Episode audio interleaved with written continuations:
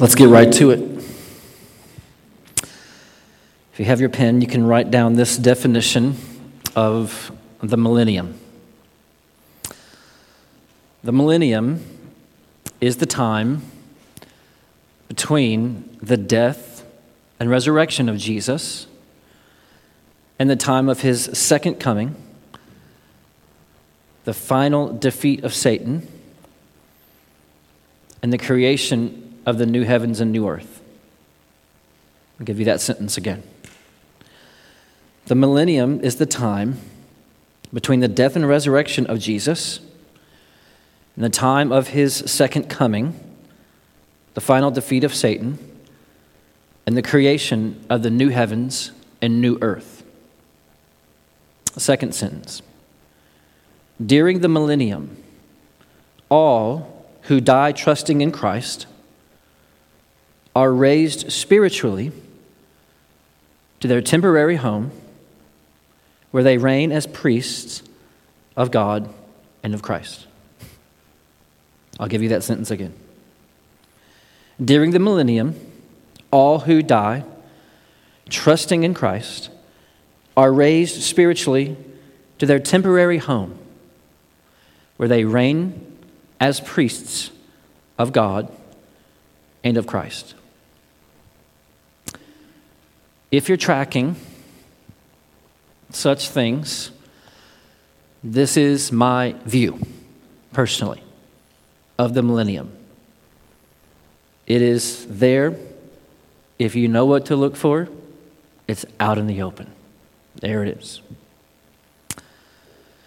Keith Mathison at Ligonier.com said this I once heard someone define the millennium as a thousand year period of time during which Christians fight over the proper interpretation of the book of Revelation.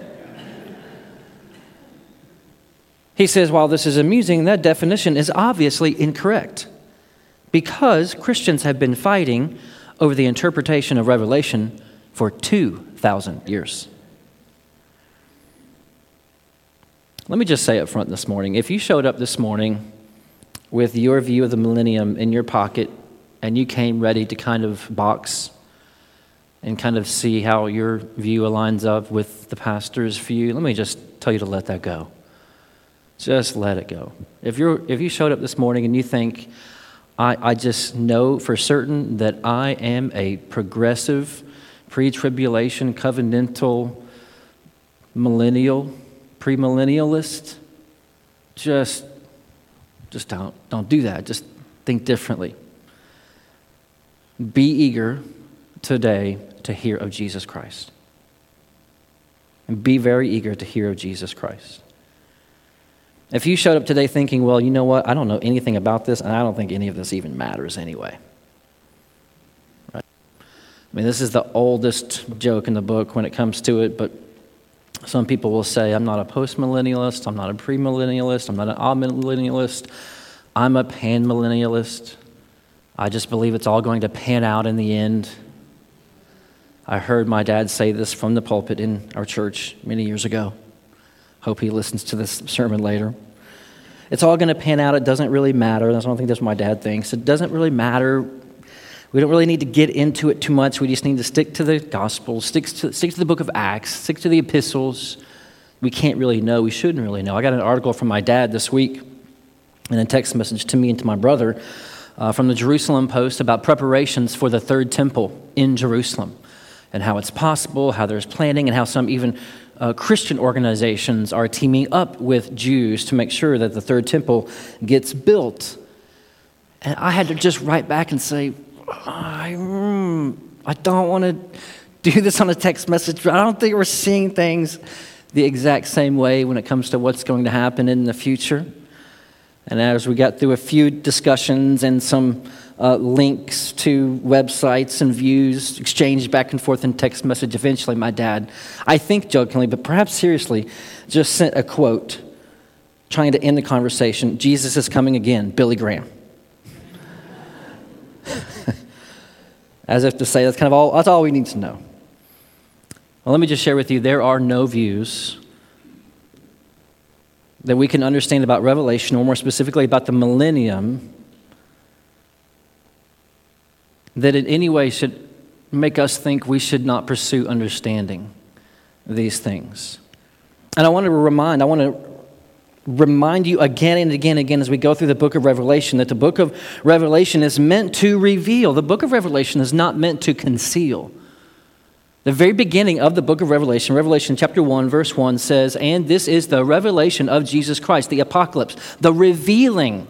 This is not the concealing. This is not the let me say a few things but keep it bound up in code so that you have to go kind of figure it out. And if you have the enigma, you'll understand what it means. No, it is a revealing. You may not get all of your questions answered this morning about what the millennium is and what it means. On the way back from Waco uh, on Friday, on the way back from Louisville, we got to around Waco with our Together for the Gospel team, about 10 of us in the van coming home. Uh, I decided to use the rest of our time to get ready for my sermon, thinking this would be great. I'll have the, the, the, the group here can help me prepare my sermon for Sunday. So I played Revelation chapter 20, verse 1 through 6 aloud, and I just said, I just want everyone to give me a question, at least one question or two, about the millennium that will help me kind of get ready for the sermon on Sunday. By the time we got to Belton, I had about 16 questions, and I realized this was a serious mistake. Uh, this, is, this is not going to happen. It's not going to happen. But I do think we can get close to all of those questions, which actually were very helpful. We can get close to answering all those questions really by answering two questions with seven answers. Two questions with seven answers three answers in verses 1 through 3, answering the question How long must we suffer Satan? Verse 1 through 3, three answers to the first question How long must we suffer Satan? And then four answers in verses 4 through 6 to the question What happens when we die? What happens when we die? Four answers in verses 4 through 6 to the question What happens when we die. Let us pray and ask for God's help. Father, we ask that you would help us this morning to see with the eyes of our hearts and our minds in faith. I pray that you would help us not only seek to understand details, but be moved and stirred in our hearts toward faith and that you, by your Spirit, through the preaching of your word, would give us understanding. Father, I pray that there would be a better sermon heard and understood in your word and by the Spirit than I've got on paper here. That we would leave more encouraged by your word, by the Spirit, than anything man could say. That we would see Scripture clearly, and that we might know you clearly, that our confidence in Christ might be strengthened up this morning that our confidence there is such a thing as Christians and the clarity that we are one would be encouraged today. Father, maybe the clarity that we are not Christians, that we ought to seriously consider the gravity of the life, death, resurrection of Jesus Christ, as well as the things to come. We love you, God. We pray this in Jesus' name. Amen. First question how long must we suffer Satan? This is a dominant question in the book of Revelation, and it is a dominant question in the life of every Christian in every time. Look with me back in your Bibles to Revelation chapter 6, verse 9 through 20, 9 through 10.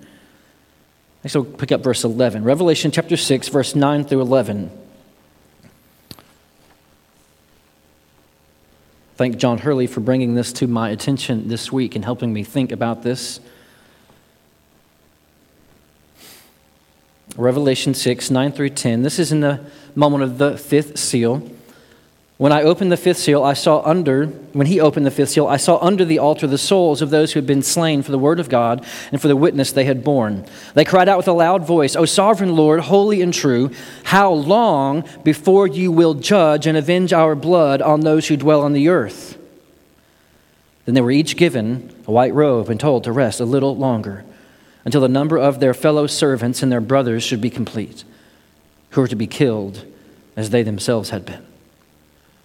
We've got this question lurking back in Revelation those who were under the altar, having been slain for faith in Jesus Christ, wondering How long before you're going to avenge the blood? Look within your Bibles, hold your finger in Revelation, go to 2 Peter chapter 3 verse 1 through 4. 2 Peter chapter 3 verses 1 through 4.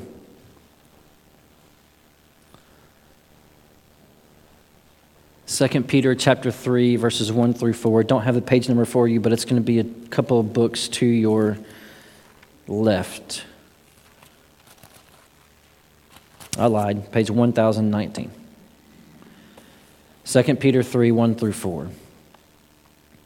Peter says to the church, This is now the second letter that I'm writing to you, beloved. In both of them, I am stirring up your sincere mind by way of reminder that you should remember the predictions of the holy prophets and the commandment of the Lord and the Savior through your apostles. Knowing, now listen, knowing, he says, this first of all, that scoffers will come in the last days. I think that means that the entire last days will be marked by scoffing following their own sinful desires. They will say, the scoffers will say, Where is the promise of his coming? For ever since the fathers fell asleep, all things continue as they were from the beginning of creation. Christians, the church is going to ask how long because the world is going to mock the church, looking at them, saying, How long? Looks like he is not coming after all. There are more we could go to consider, but we have to ask this question how long must we suffer Satan, either out of our own enduring persecution, even death, or of the world mocking us, looking at us like we are fools, waiting for Jesus to return? Well, how long must we suffer Satan? Three answers in verses 1 through 3.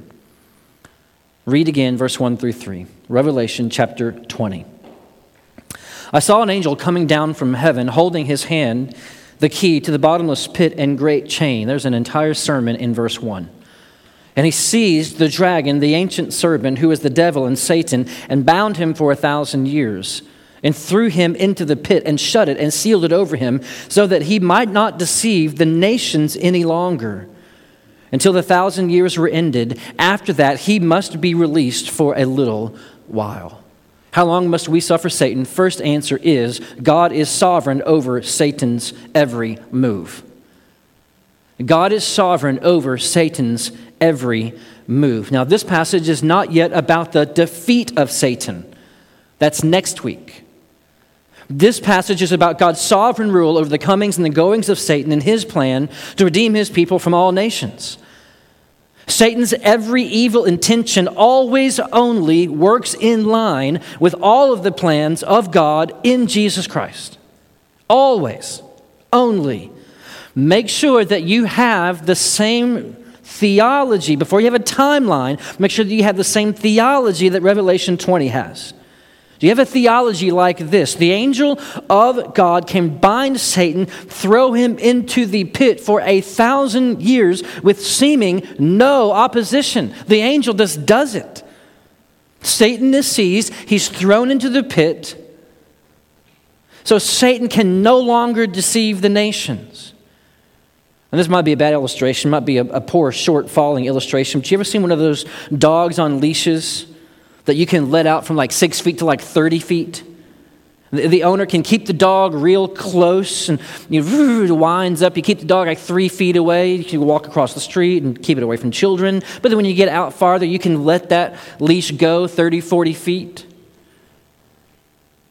This is the kind of relationship God has with Satan. He's always on a leash. This not like this is the first moment where God says, you know what, I'm just totally out of control. Let's see if we can bound Satan for a while. He has been under God's control for all time. God seizes Satan when he wants. God releases Satan when he wants. God is not frustrated that Satan has somehow escaped like a rabid dog, and he may catch him one day, but man, that rascal sure is doing what he wants today. It is never the case. Isn't this not the testimony from Job, which Cal read for us earlier? Whether it is the behemoth, whether it is dragons, whether it is darkness, whether it is chaos, whether it is the sin of men themselves to crucify the Lord Jesus Christ, God is sovereign over it all. The first answer to the question, how long is sovereignty? God is sovereign. Make sure that you see this is the relationship between God and Satan when you start asking how long. It is okay to be, at some times, either in Scripture or because of your suffering, confused about God's plans. Why God might allow certain things in your life. I've had many questions myself. Why is this happening? Why is this allowed? A lot of things the past couple of months. God, why is this going on like this? And the Psalms teach to ask God sometimes, God, what are you doing? God, where are you? God, why is it working out on this? But Psalm chapter 115, verse 2 to 3, teaches us to ask God about his plans based on our fundamental belief of his sovereignty.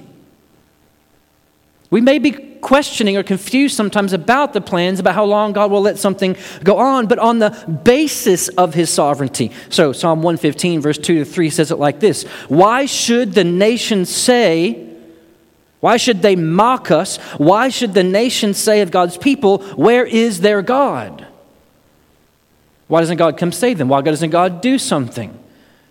And here is the answer Psalm 115, verse 2. Why say, Where is their God?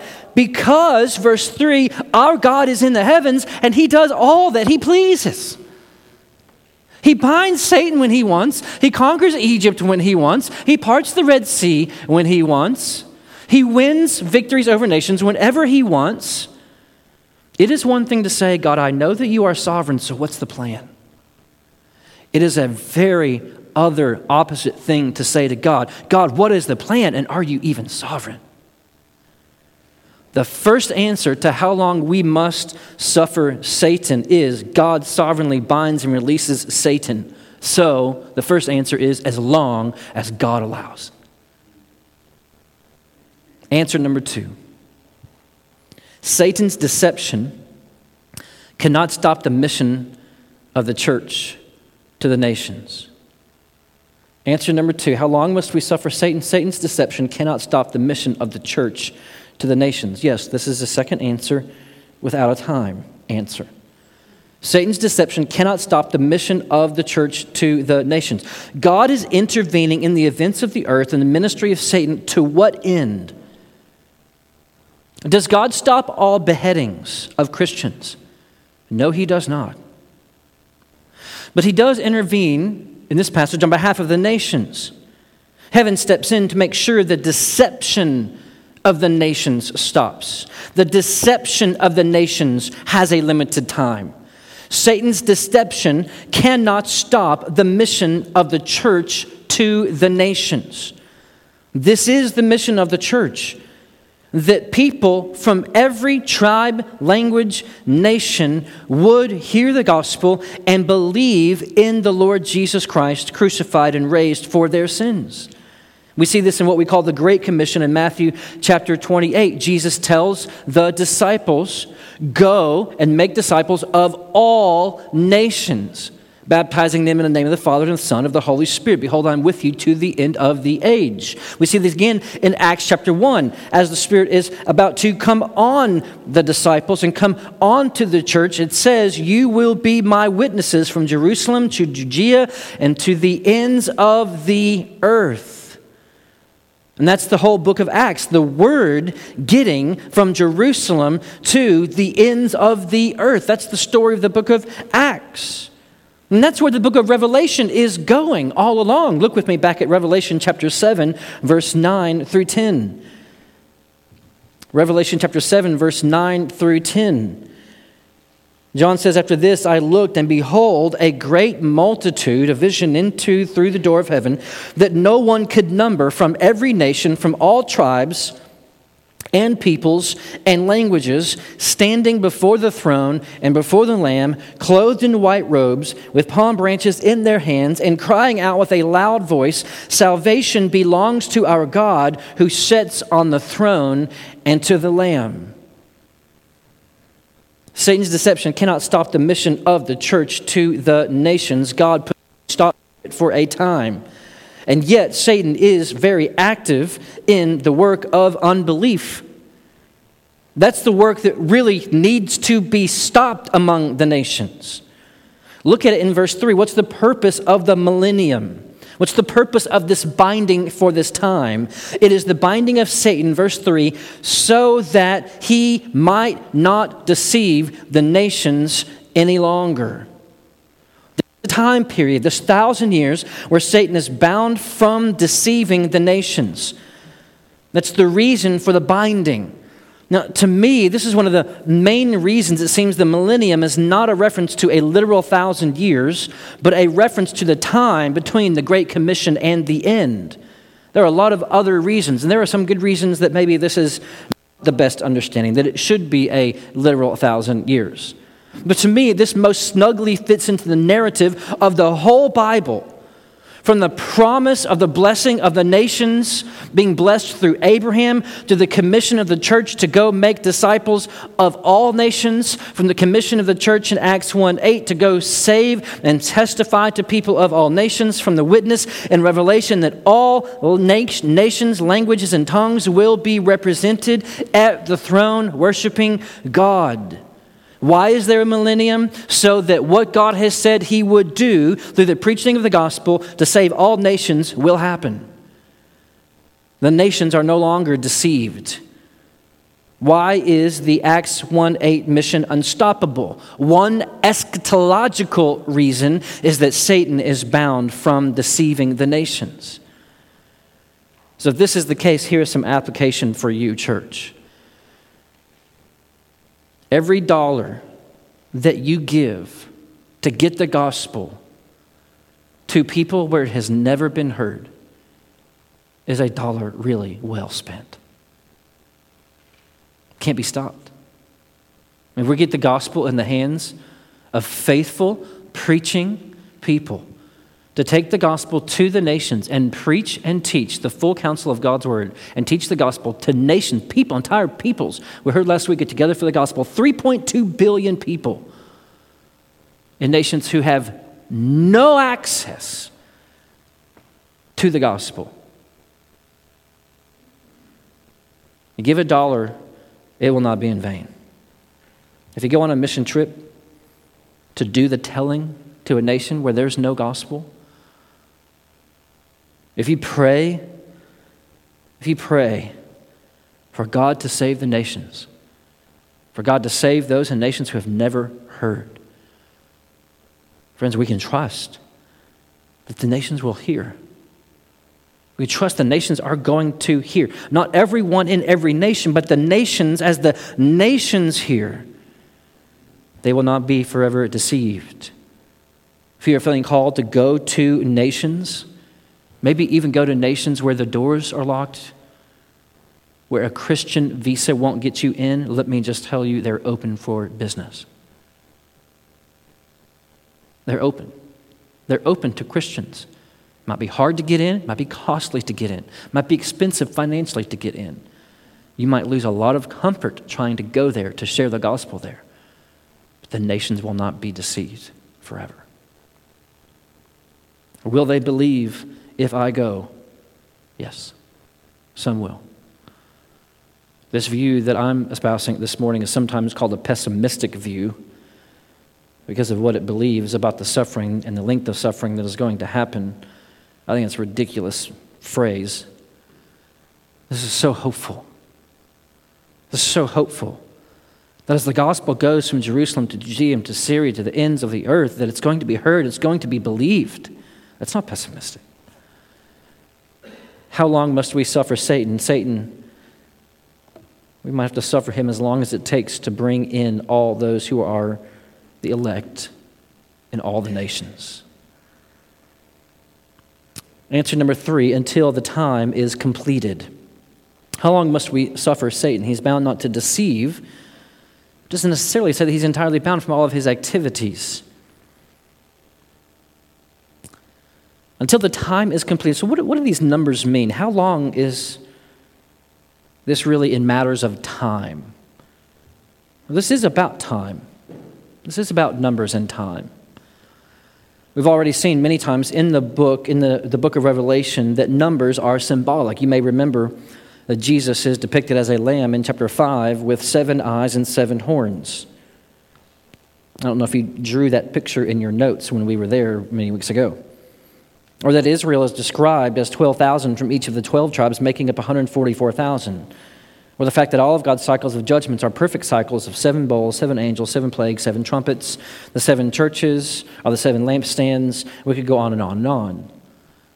Numbers are not always only numbers, right?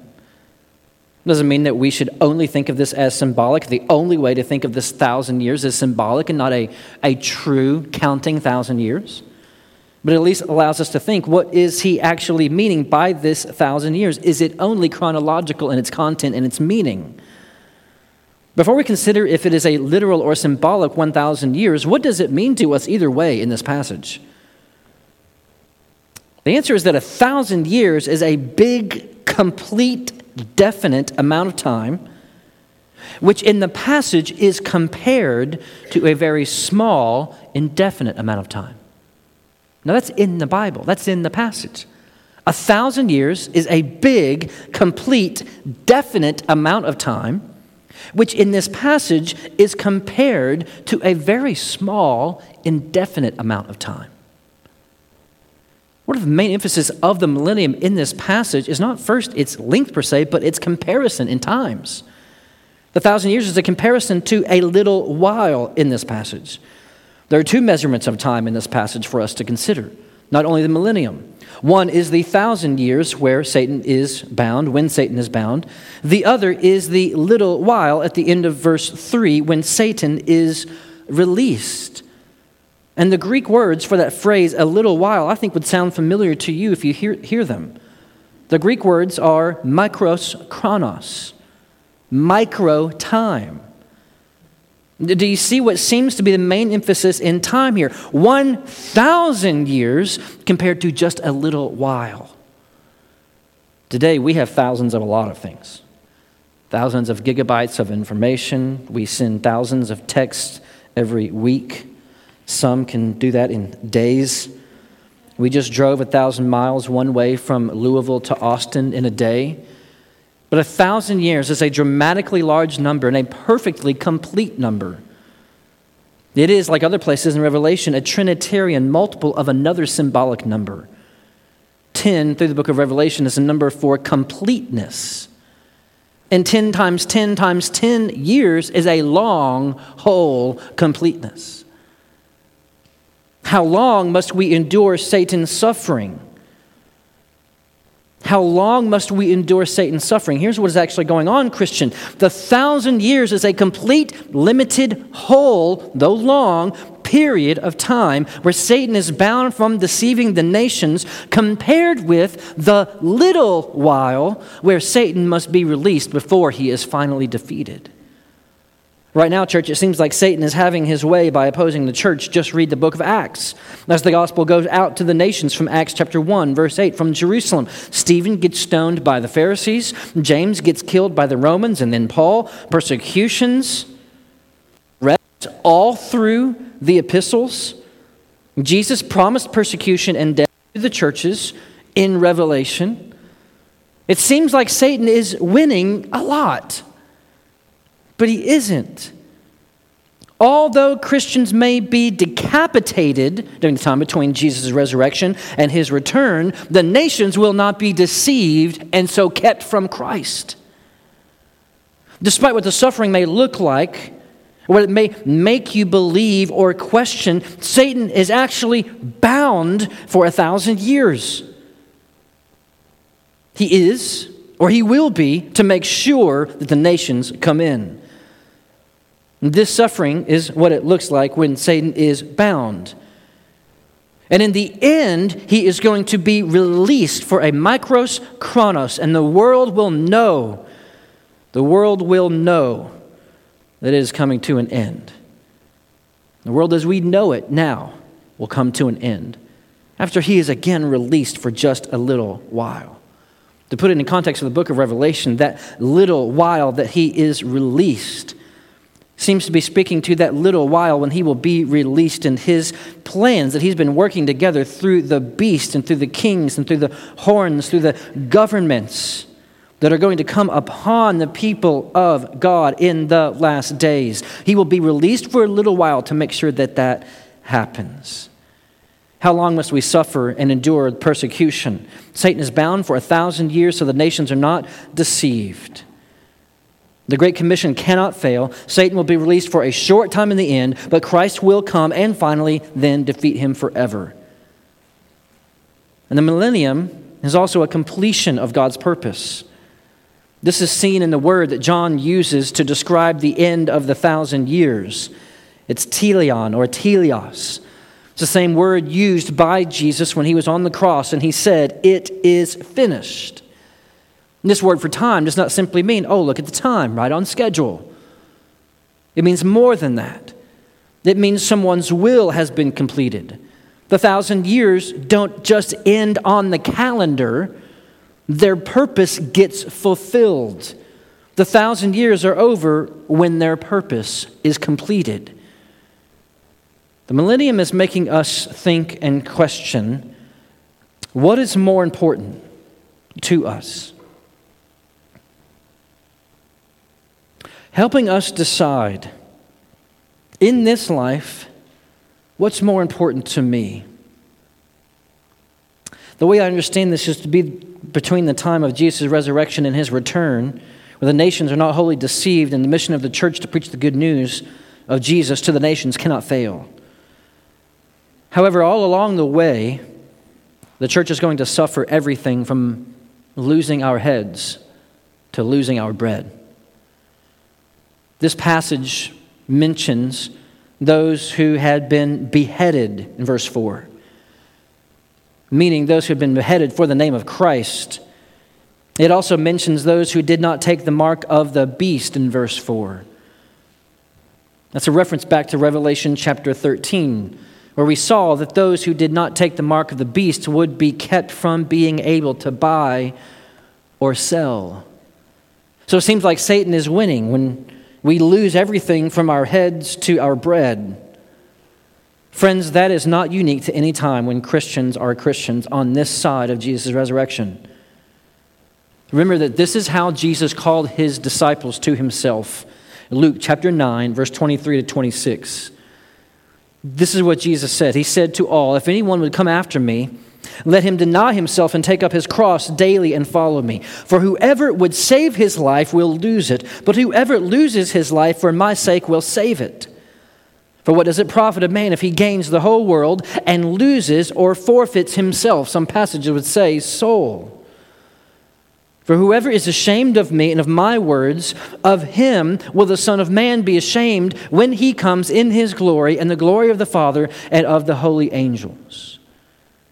You see the call to come follow Jesus to everyone is come, lose everything. As Bonhoeffer put it this way the call to Christ is a call to come and die. Come and lose your whole life.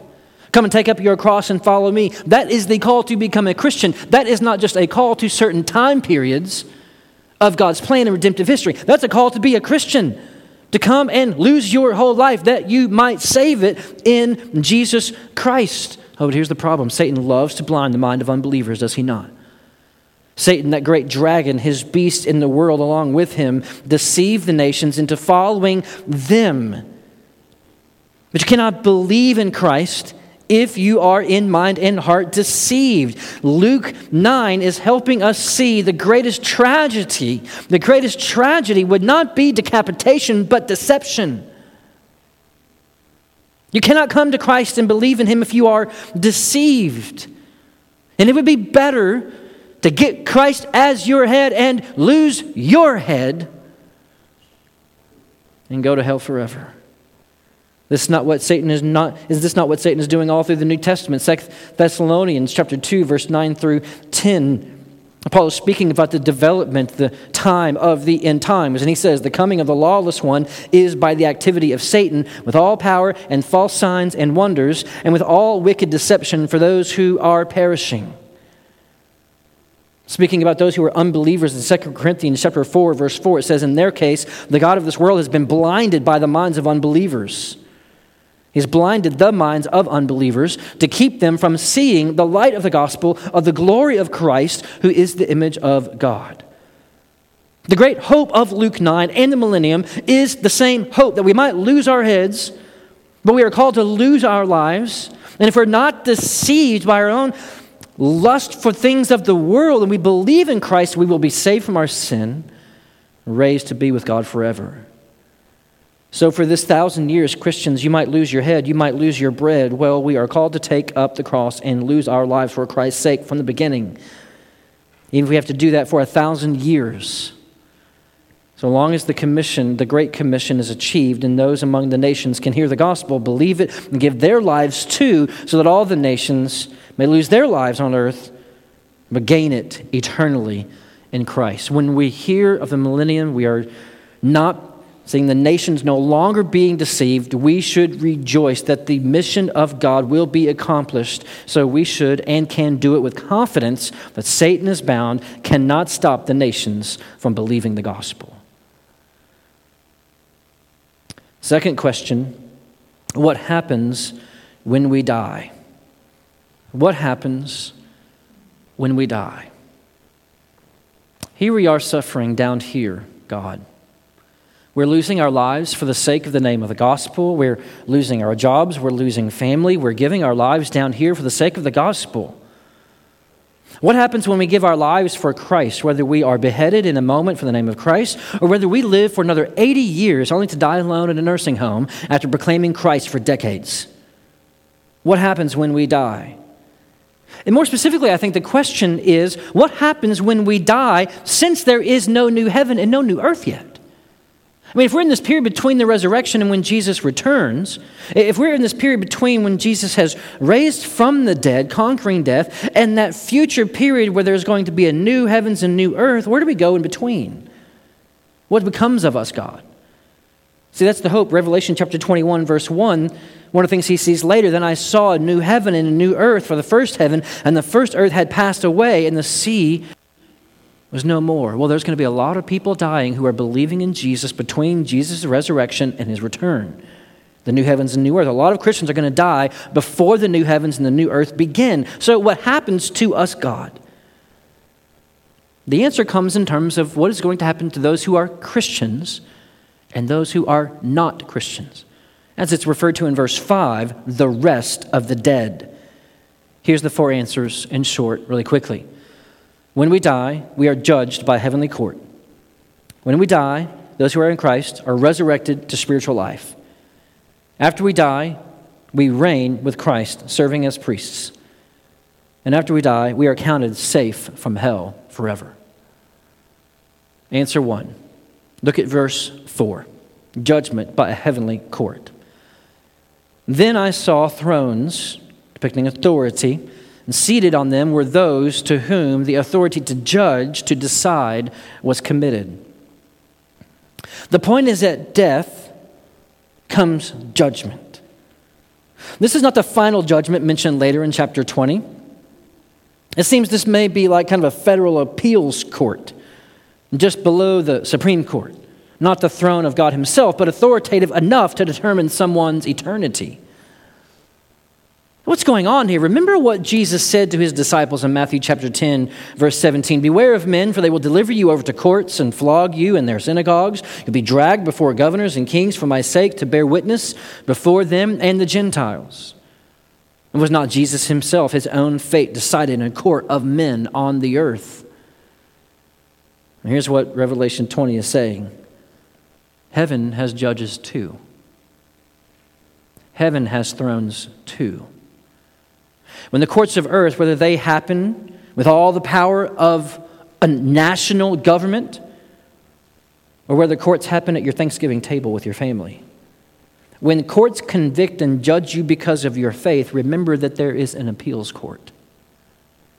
Those who are being dragged into courts on earth know that there is a court in heaven. Here's a great shock to the world the United States Supreme Court also has a higher court of appeals. The courts in Saudi Arabia and Yemen and China, the International Criminal Law Court has a higher court. When you die, your case goes before these thrones to this judgment where justice will be served on the basis of your faith in Jesus Christ, your allegiance to Jesus as your king, or the rejection of Jesus Christ as your king. it will be decided there, your final fate, not here on any earthly court, Roman or American or international or other. The only way to be justified in this court is not by good behavior.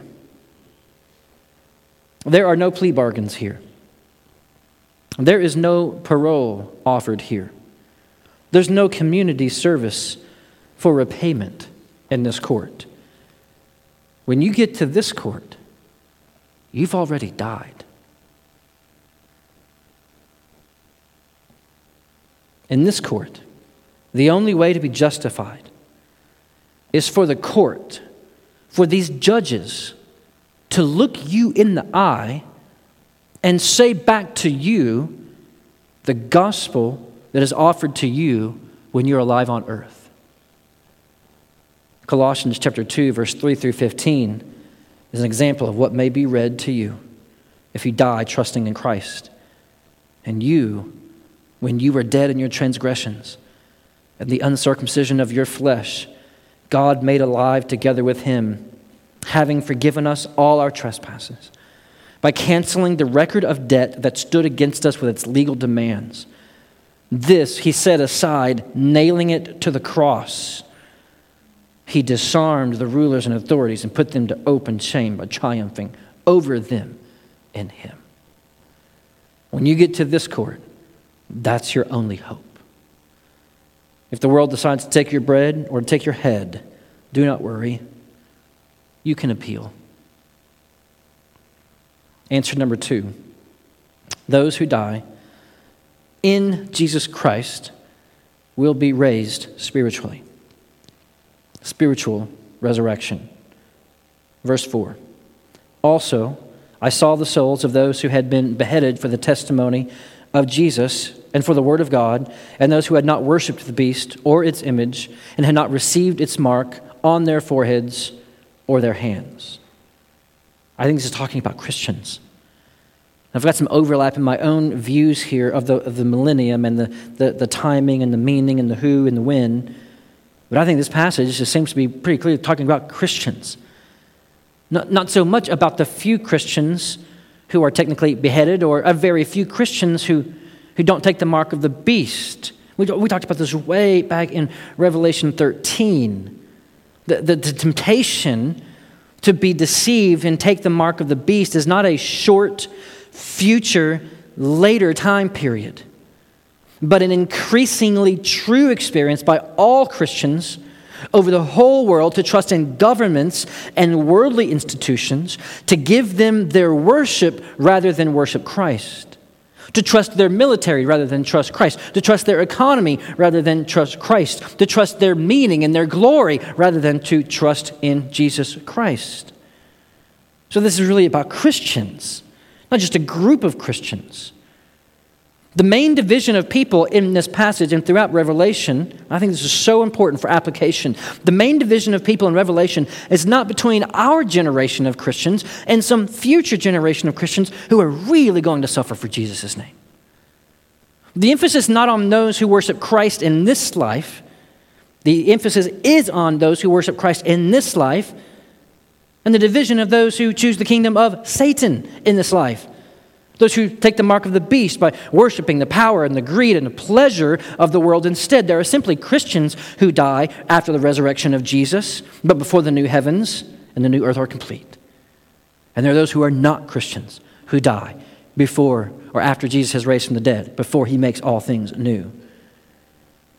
I liken it to this way our new house is going to be built, but we do now have to live somewhere before we get into that new house. The end of verse 4 they came to life and they reigned with Christ for a thousand years. They, that is Christians, came to life, those who are died trusting Christ, they reign with Christ for the thousand years. That's where they go. This is, he says in the next verse, verse 5, the rest of the dead did not come to life until the thousand years were ended. This is the first resurrection. So Christians immediately experience the first resurrection. They immediately come to life spiritually and go to be with God and with Christ. Answer number three what does that mean for us? It means that we reign with Christ and serve as priests throughout this millennium. Our temporary housing before the new heavens and new earth are complete is that we simply reign with Christ and serve as priests of God in Christ. When Colette and I moved back to Texas and to Millwood a few years ago, we had a little time between when we arrived in Austin and when our new home, which was being built, was finished. It was about a six month period or so. So we did what any good, upstanding 30 year old with two children would do. We moved in with my parents to save money. And that was kind of our between place. We knew that we had this home being built, we knew that it was coming, but it wasn't ready yet. So where did we go? We went to temporary housing. Now, usually when we go to temporary housing, if you've been between homes, or if you waited for a home to be built, or if you're living somewhere for a few months until you move, typically we tend to live in places in temporary housing that is settling for less than what you are moving into. You will rent lower, you'll, you'll save some money, you move to a place that wouldn't be your permanent place. If it was, you would just move there. The point is, where we go when we die is a temporary place. The new heavens and the new earth are not there yet. We're waiting for that, 2 Peter chapter 3 says, as I'll read in a moment.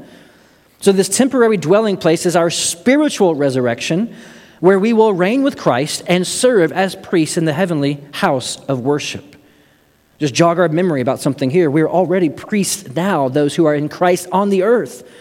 Revelation chapter 1, verse 5 through 6 says, To him who loves us and has freed us from our sins by his blood and has made us a kingdom making us priests to God and Father, to his God and Father. To him be glory and dominion forever and ever. Being priests means that we are tending the worship of God through the blood and now the resurrection of Jesus Christ. By preaching and believing in the gospel, we're tending the worship of God by watching the holiness in our lives. Remember that this is the main picture of chapters 2 and 3. The church is lampstands. The, the lampstands for worship day and night in the presence of God that Jesus is tending. And here in chapter 1, he calls us priests. Well, we're already functioning like that here on earth, being about the worship of God on the earth. Well, what happens when we die? We reign with Christ and we serve as priests there. We get reassigned from the earthly priesthood of the local church to the heavenly priesthood where we are about the worship of Christ there. That, Christian, is just temporary housing for a thousand years until the new heaven and the new earth, the recreated garden, our forever home, is permanently forever built. We're raised spiritually to be with Christ as priest of both God and Christ in the place of worship. And lastly, when we die, we are counted safe from death and hell. You've seen those posts on social media. So and so is safe from the tornadoes in Round Rock.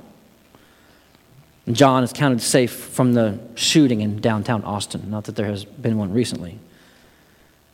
It's a way to let loved ones know and let friends know that in the event of a great tragedy, well, they can go to your social media page and they can see you're marked safe in that event. Know that all those who trust in Jesus Christ as crucified for their sins, trust that Jesus has risen from the dead to conquer the grave and pay for their sins, that when we die, we are going to mark ourselves counted safe from death and hell. When we die, when we go through the event of death itself, we will count ourselves safe from death and hell. Once we've died from this life and risen spiritually reigned with Christ, here's what it says, chapter 20, verse 6. Blessed and holy is the one who shares in that first resurrection. Over such, the second death has no power. But they will be priests of God and one and of Christ, and they will reign with him for a thousand years. We actually get to count ourselves safe from that future second death if we're believing in Jesus Christ as we pass through the first death.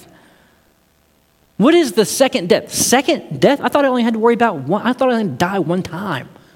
What is the second death?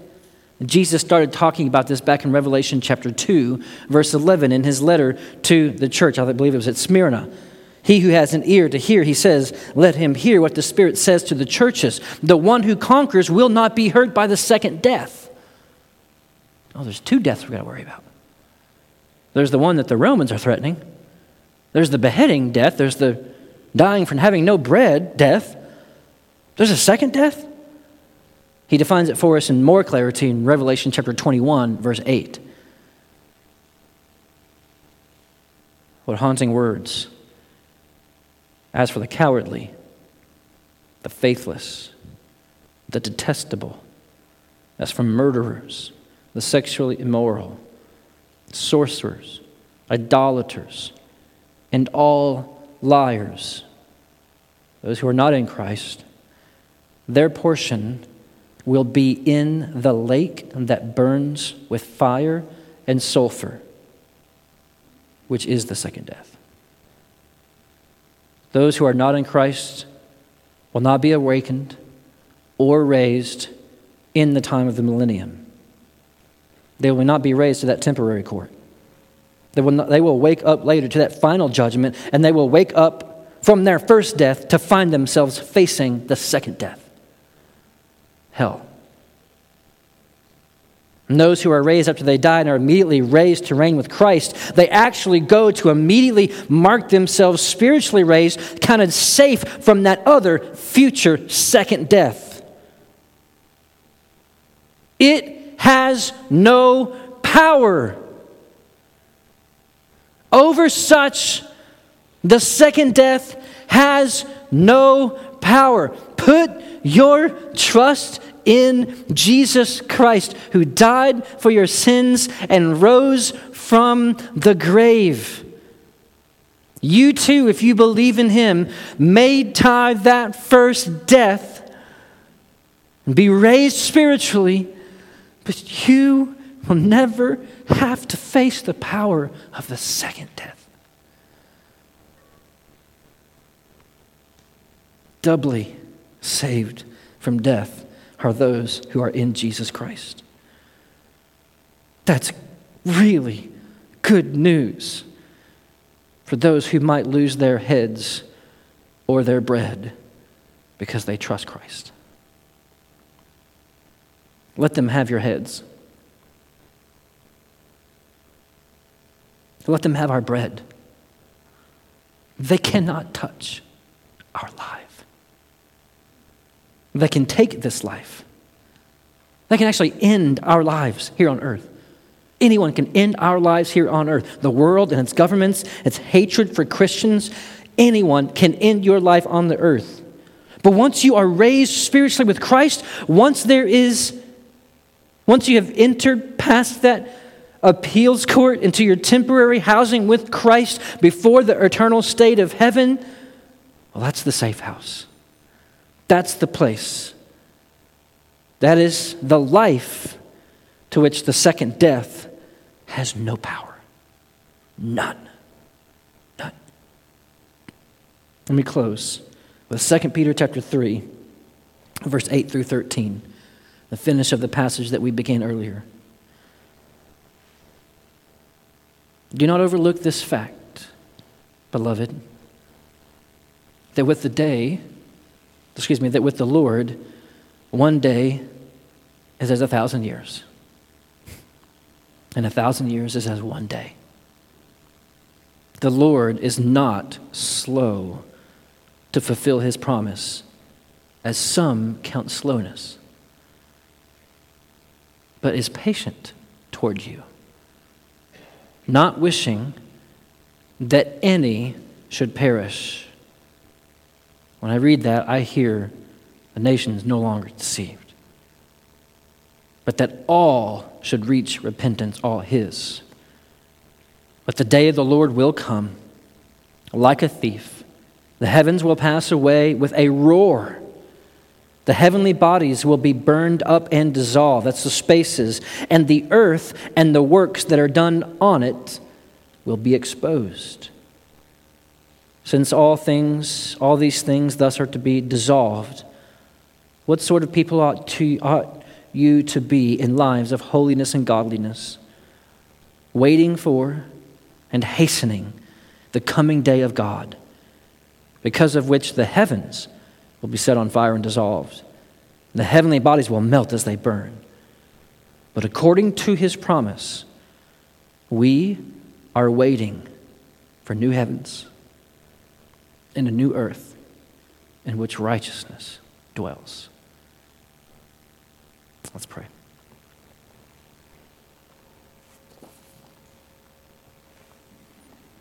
Father, we give you thanks and praise for your Son, Jesus Christ, and what all is entailed,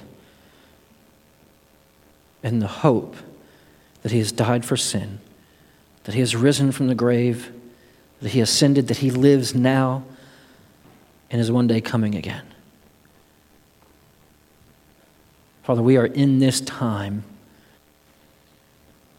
where we could lose our heads, we could lose our bread, we could lose our lives.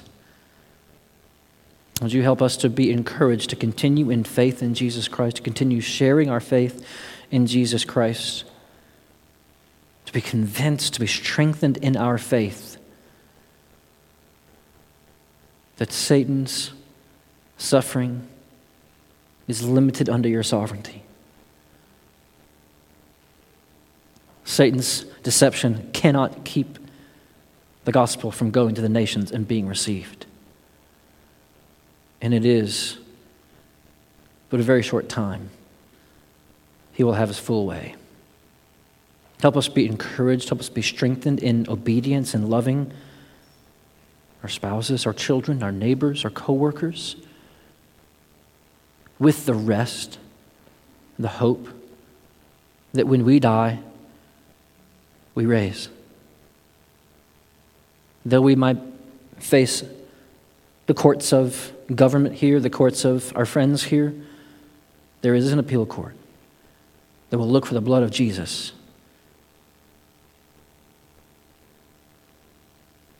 Help us remember, Father, that when we die, we will reign. Be with Christ, be with God for worship. And Father, help us be people who know, and believe, and trust that to die trusting Christ is to be raised to new life over which the second death has no power.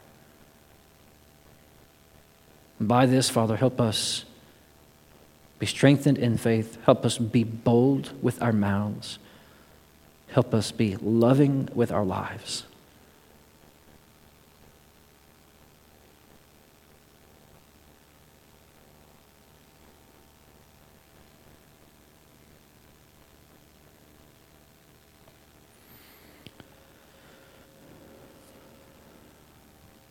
Father, would you use this word? Help us walk in faithfulness in the days that you give us. In Jesus' name, amen.